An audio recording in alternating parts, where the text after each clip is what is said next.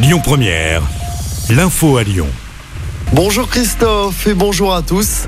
À la une, les suites de l'affaire du chantage à la vidéo intime à la mairie de Saint-Étienne. L'entourage du maire, Gaël Perdriau, est soupçonné d'avoir piégé l'un de ses anciens adjoints, Gilles Artigue, filmé à son insu avec un escort boy dans une chambre d'hôtel à Paris. Le parquet de Saint-Étienne a demandé hier le dépaysement de l'affaire à Lyon afin d'éviter d'éventuels conflits d'intérêts.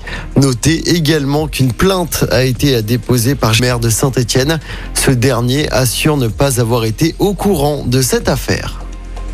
Dans l'actualité locale, l'enquête s'oriente vers la piste pour à Villeurbanne. Près de 100 pompiers ont été mobilisés. C'était dans la nuit de dimanche à lundi pour venir à bout du sinistre dans le quartier Saint-Jean distribution de produits de peinture est partie en fumée.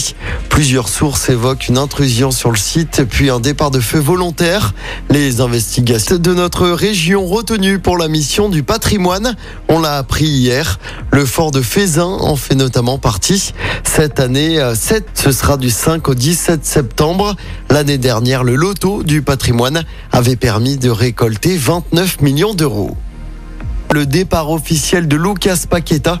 Le milieu de terrain brésilien s'est engagé pour cinq saisons avec West Ham en Angleterre.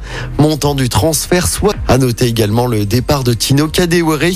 L'attaquant prend la direction de Mallorca en Espagne pour le reste de la saison.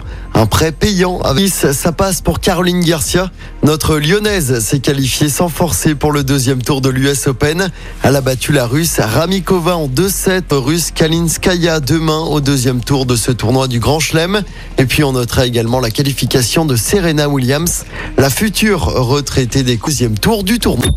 Écoutez votre radio Lyon Première en direct sur l'application Lyon Première, lyonpremière.fr et bien sûr à Lyon sur 90.2 FM et en DAB+. Lyon Première